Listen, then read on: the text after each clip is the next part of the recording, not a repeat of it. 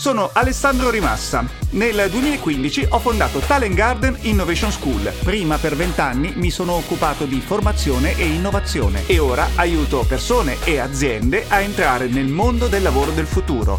In questo podcast vi racconto come farlo.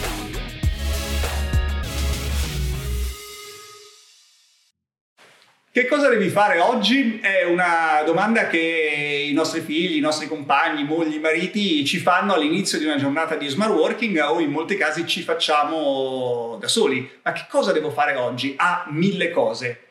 Attenzione alla risposta a mille cose, non sono mille, non sono cento, non sono nemmeno sette, ma sono cose precise quelle che dobbiamo fare all'interno della nostra giornata di smart working. Quindi è fondamentale andare a pianificarla nel dettaglio. Il consiglio che vi do è di non pianificare la giornata il giorno stesso, la mattina quando vi alzate, ma di farlo la sera precedente. Questo perché? Perché la mattina eh, vi potete alzare tranquillamente, fare colazione, una, una chiacchiera, magari una telefonata e poi inizierete a lavorare con una giornata già ben strutturata. Se invece la giornata non l'avete ancora strutturata e dovete farlo la mattina stessa, il rischio è che durante la colazione quella telefonata con eh, genitori o figli o amici diventi qualcosa di un po' affaticato perché la nostra mente dice ma poi de- dopo che cosa dovrò fare?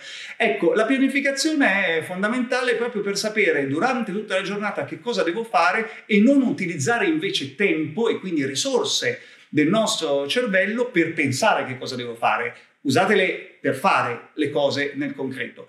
Come pianificare la giornata? Sostanzialmente potete farlo con due strumenti, o utilizzate il vostro calendario, io eh, normalmente utilizzo Google Calendar, o visto che siete a casa può essere anche comodo mm, vederla davanti a sé quella giornata, quindi potete utilizzare dei post-it anche di colori differenti a seconda delle attività che dovete fare, mettendoci naturalmente un orario e una durata e poi man mano, magari alla fine della, della mattina, prima del pranzo, eh, andate a scoprire se davvero siete riusciti a rispettare tutto oppure no e in caso ripianificate il pomeriggio.